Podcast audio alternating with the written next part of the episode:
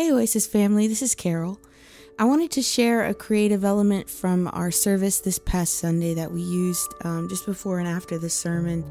Um, if you haven't listened to the sermon from this past Sunday, it's the podcast episode directly before this one, um, and it's entitled Love Actually. It was delivered by Chris Green, who is an amazing preacher and teacher, and you should definitely listen to it.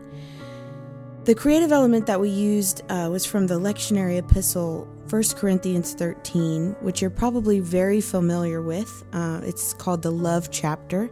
It's been used by countless pastors in wedding ceremony after wedding ceremony to charge newlyweds with how to love one another well. It's also been used by countless Christians to judge how we should love one another and love the people around us, but also how we're being loved by other people. But instead of doing that today, we wanted to read it as a description of God's love for us.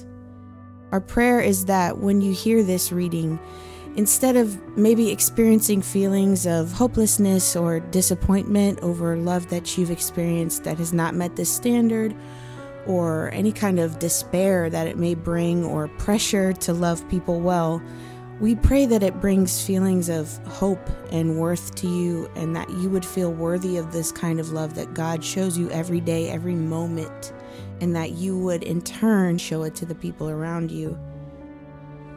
And since God is love, if I speak in the tongues of mortals and of angels, but do not have God, I am a noisy gong or a clanging cymbal. And if I have prophetic powers and understand all mysteries and all knowledge, and if I have all faith so as to remove mountains, but do not have God, I am nothing. If I give away all my possessions, and if I hand over my body so that I may boast, but do not have God, I gain nothing. God is patient, God is kind.